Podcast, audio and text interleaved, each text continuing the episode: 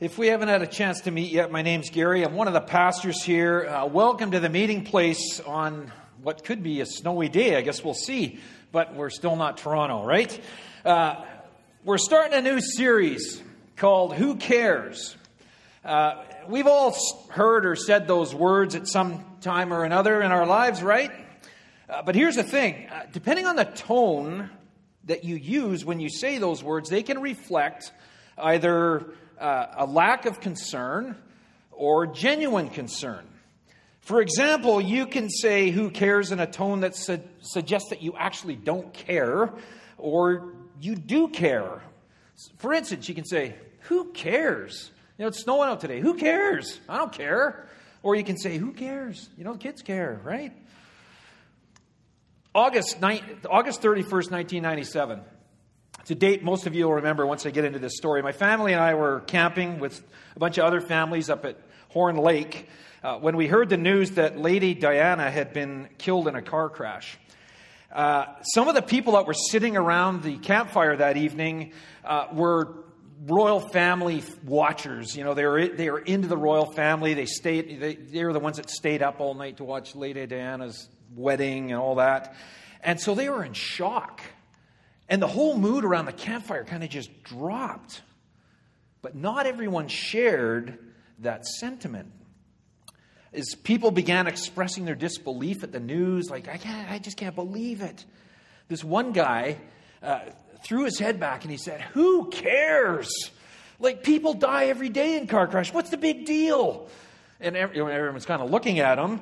And he just it's now don't get me wrong. I'm not trying to paint this guy as this callous you know guy that does is a meanie because he's not. He's actually a really nice guy. It's just for that particular thing he didn't care. Damn it wasn't a big deal. It's like I, I don't understand what the big deal is. But there were people there it was a big deal. They did care. Who cares? Who cares? Bottom line is we all have things we care about don't we Sometimes we care about the same things, sometimes we don't. Uh, for instance, I care about sports. Anyone else care about sports? Today's what? Super Bowl, right? Uh, any Ram fans? Or should I say anti Brady fans? yeah, right? Yeah, I figured there might be some out there. Uh, motorcycles. I care about motorcycles because nothing feels better or helps me clear my head faster than finding a twisty, turny road and just getting out there and getting into a rhythm of leaning and turning and leaning and turning. Just becoming one with that road. It's like, it's like the best feeling ever. Another thing I care about food, meat in particular. I love meat. I care a lot about meat. Uh, just a couple of weeks ago, I was out for dinner with our whole family. Went out for dinner, take our son-in-law Jeff out, uh, and we ended up ordering this meal. Him and I called the tomahawk. Forty ounces of beef on a bone. we barely got through it. Needless to say, we, uh, we were in a meat coma the rest of the night, it, but it was epic. Uh, here's another thing I really care about coffee yeah, coffee's great, isn't it? The salute to the coffee drinkers. Uh, it's the thing that gets me going in the morning. And I, I got to say, kind of embarrassingly so, uh, it's a good thing I do like coffee because you wouldn't want to meet me in the morning that I didn't have coffee. Now, those are just a few of the things that I care about, like the daily things I care about in life, with what I would call a small c. But then there's those other things that I care about. The things that I care about with a capital C. The things that move to the front of the line, the top of the list, things that I'm so passionate about, I will rearrange my life for. Like my wife, Lori, my daughters and their husbands, and more recently, my granddaughters, Brooklyn and Avery. You know, I had heard over and over again from some of you here that are grandparents, like, oh, you just wait. You're just going to love being a grandparent. And I'm like, yeah, yeah, yeah, yeah. I had no idea how awesome it is. It really is awesome. Uh, and it was amazing how quickly those two girls grabbed my heart. Another thing I care about with a capital C is this church. And it's not because it's my job to care for this church. I love this church. I love you guys. I love being here. Sunday mornings like a highlight of my week. Uh, just being able to be on this journey with you is it just gets my feet out a bit. It's something I care about with a capital C. And same is true for you. You have things that you're passionate about, that you'll rearrange your life for, things that your heart beats for. And the same is true for God. And according to James, uh, Jesus' half brother, uh, here's what God cares about. Religion that God our Father accepts as pure and faultless is this to look after orphans and widows in their distress and to keep oneself from being polluted by the world. That's a great verse. It's, it's so clear. God's heart beats for the helpless, the orphans, and the widows. But I get hung up on the very first word religion. I mean, what thoughts or feelings come to mind when you hear that word? Actually, you don't even have to answer that because over the last couple of weeks, I've been kind of going around asking some of you, you know, what feelings or thoughts come to mind when you hear that the word religion or religious? Uh, and I, I, you guys were replying with statements like you'd look at me like it was a trick question, and then you'd say, "Nothing good." Uh, it's just I think of rules. I think of empty rituals. Uh, here was a big. This one came up a lot. Is like judgment. I just think of judgment. I'm being judged. Uh, a few of you even reacted physically. I'd say, "What do you think of religion?" Oh, it's just like trying to shake it off or something. And you know what? I'm no different. In fact, if you were to ask me, are you religious? I, well, no, no, I'm not religious because I have the same feelings around that word. It just doesn't emote any positive images for me. When I hear the word, I think of, you know, pious, self-righteous people walking around kind of looking down their nose, pointing their fingers and tapping you on the chest and do this and don't do that. I, I don't want to be seen in that light. And I think that's why whenever I'm asked what I do for work, I, hesitate to say that I work for a church. And it's not because I'm embarrassed that I work for a church. I'm not. It's because when I do, people change. It's true, they do. Uh, they get all uncomfortable and wigged out somehow. Uh, they think I'm going to pass judgment on them, that somehow I'm better than them. Um, for example, last year I was, I was on holidays. We were in Vancouver, and uh, I took my golf clubs with me, and my brother in law said, Hey, why don't you come golfing with me? I've got a bunch of guys we go every Saturday morning with, and there's a spot available. Why don't you come with us? And I was like, Sure. So off we go. Everything is great until the sixth hole.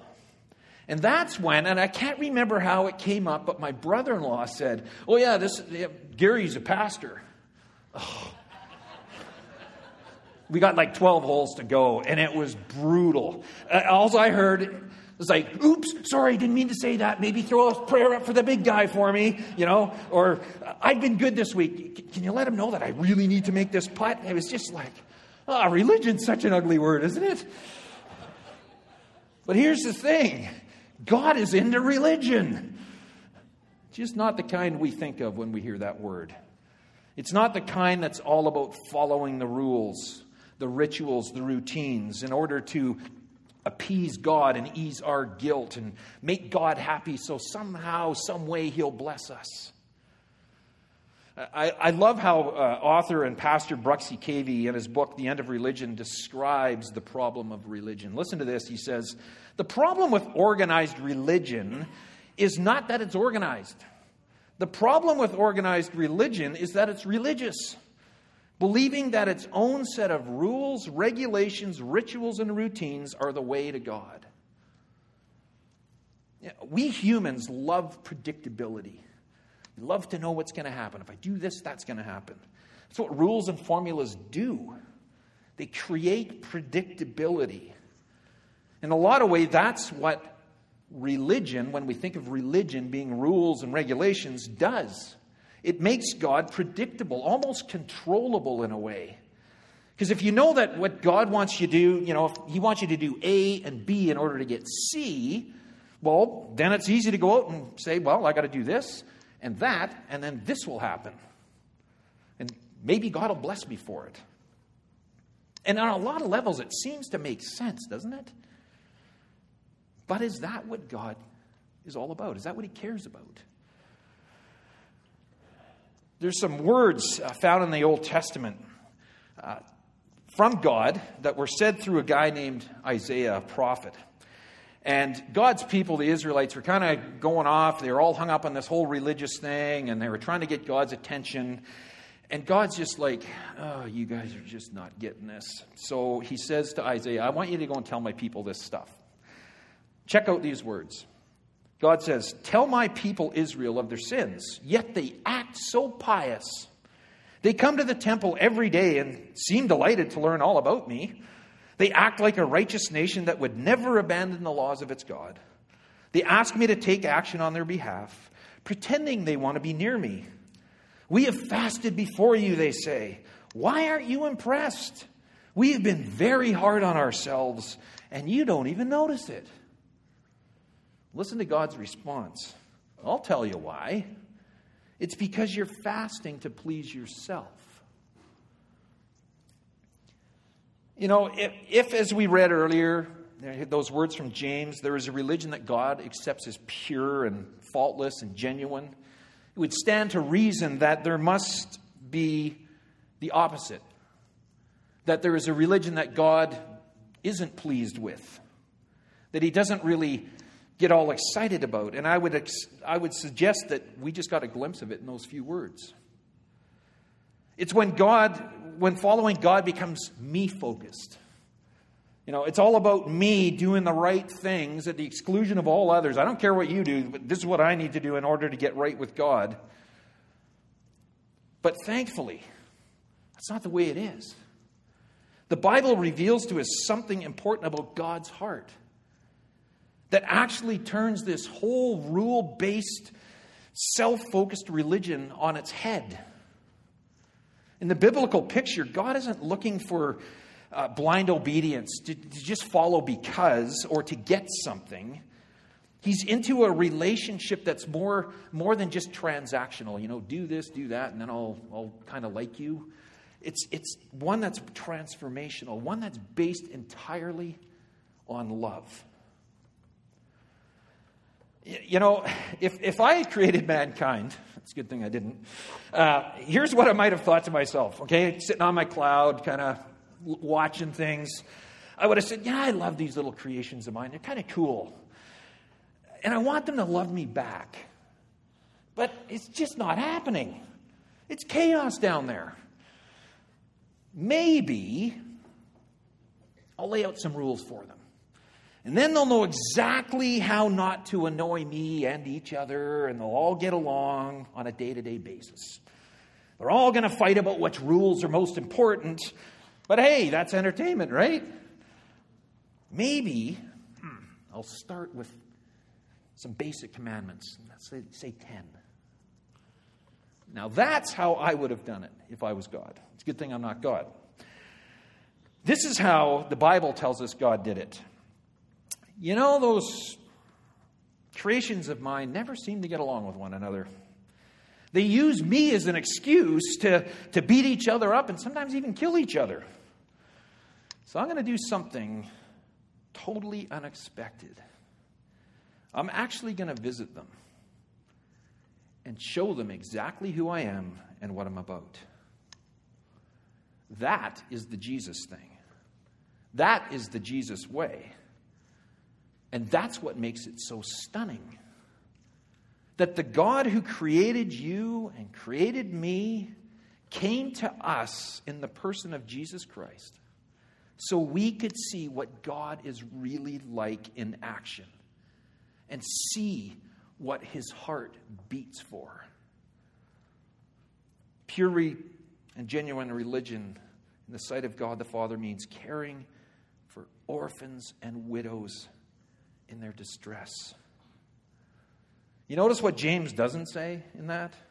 He doesn't say the kind of religion that God likes is saying certain prayers at certain times of the day, a certain number of times a day, facing in a certain direction or in a certain position. He doesn't say it's about believing the right doctrine. He doesn't say it's about being a good person, showing up and looking like you're all put together. It's not attending church every Sunday, reading the Bible every day without fail, and memorizing huge chunks of it. You know, what people think of when they hear the word religion, the rules, the rituals, the regulations, they're not even mentioned. Instead, James concludes that religion that God likes is one that is entirely expressed by helping the helpless.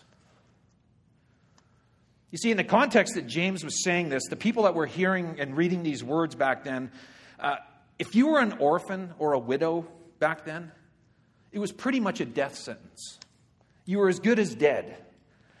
If someone didn't come along and adopt you and say, hey, you can be my son, my daughter, you can, you can put your legs under my table, eat my food, sleep under my roof, chances are you were going to die. And the same with a widow. If someone didn't come along and take you in and say, put your feet under my table, if they didn't marry you and say, hey, you can eat from my, my food, sleep under my roof, chances are you were going to die. And so, what James is trying to communicate to us in a broader sense today is that if you've, if you have accepted Jesus and the love he offers you, you're good with God. You don't have to jump through a bunch of hoops to earn it or keep it. You already have it. And so that frees you up to go and love others, especially those that can't help themselves.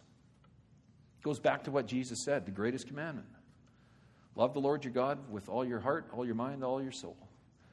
The second is like it love your neighbor, those in your sphere of influence, as you love yourself. Listen to these words that come at the end of the passage that we read earlier, you know, where the people were running around doing a bunch of religious stuff to get God's attention. God looks down at them and he's, he's, he's, you know, he's at that point, he's like, oh, you guys are just missing what I'm all about.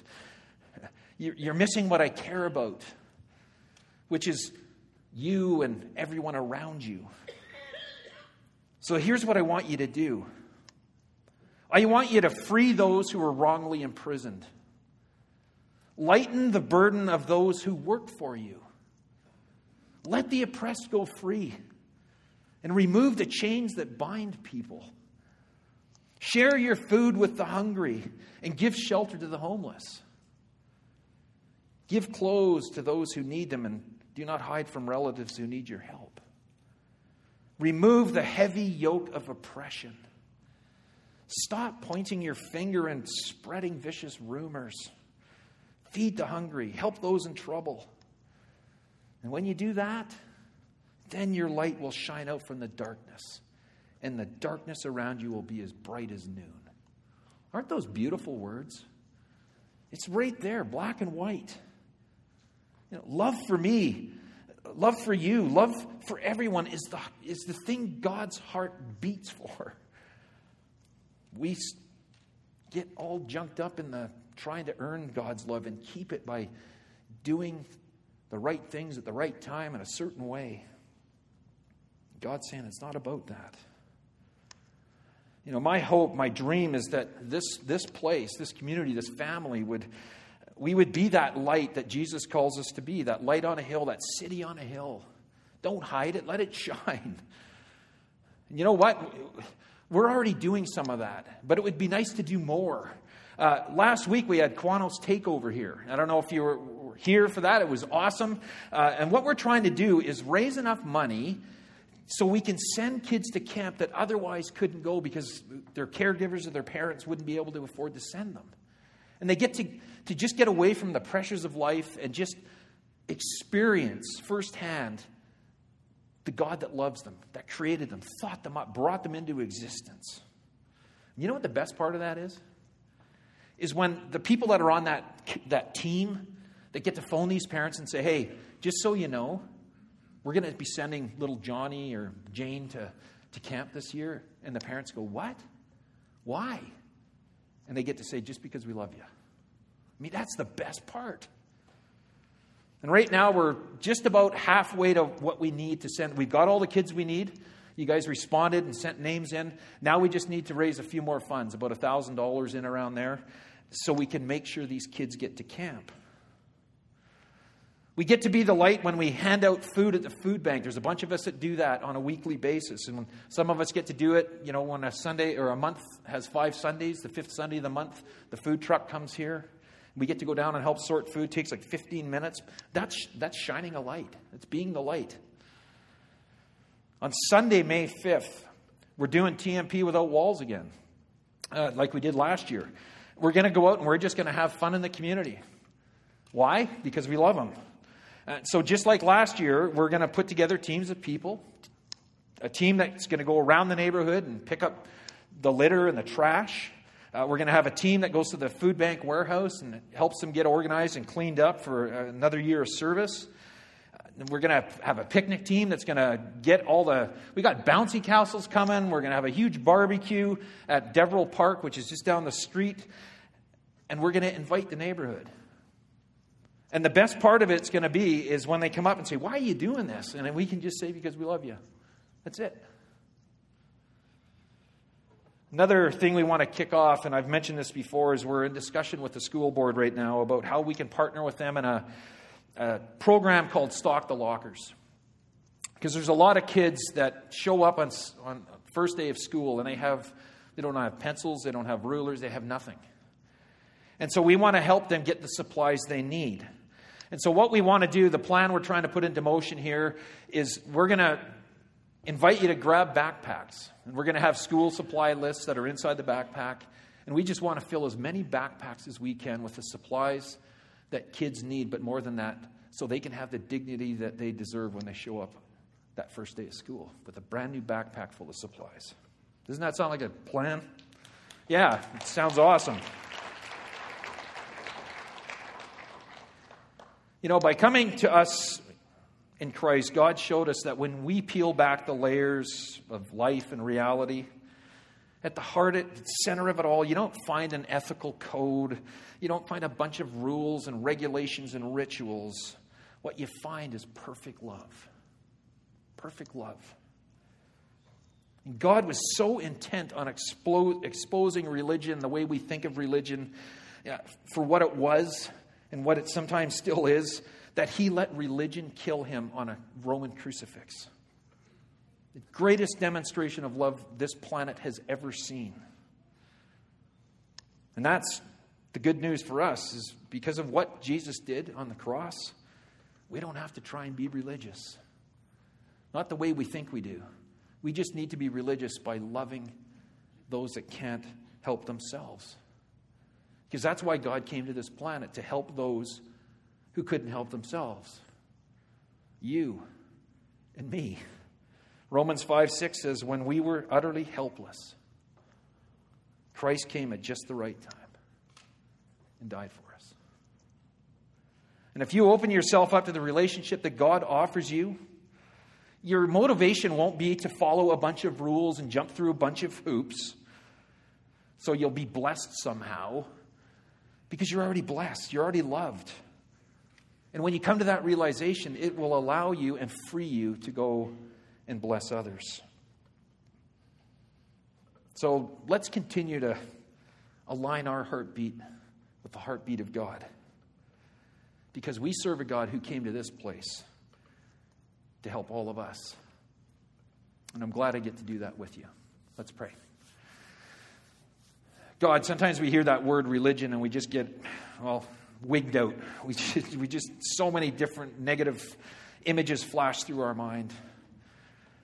Uh, but we can see through the, the biblical story uh, of you coming to this planet and, and dying on a cross for each one of us, uh, motivated and compelled by nothing but love. Uh, that was your message to us. Love others as I have loved you. Love your neighbor, whoever that is. Don't try and define it. Just love those who are beside you, behind you, in front of you. Especially have an eye out. Keep an eye on those that can't help themselves. That's what brings a smile to your face. And that's the kind of motivation that we want to live for, is just to love this community that you've put us in. We thank you for loving us, and we pray this in your name.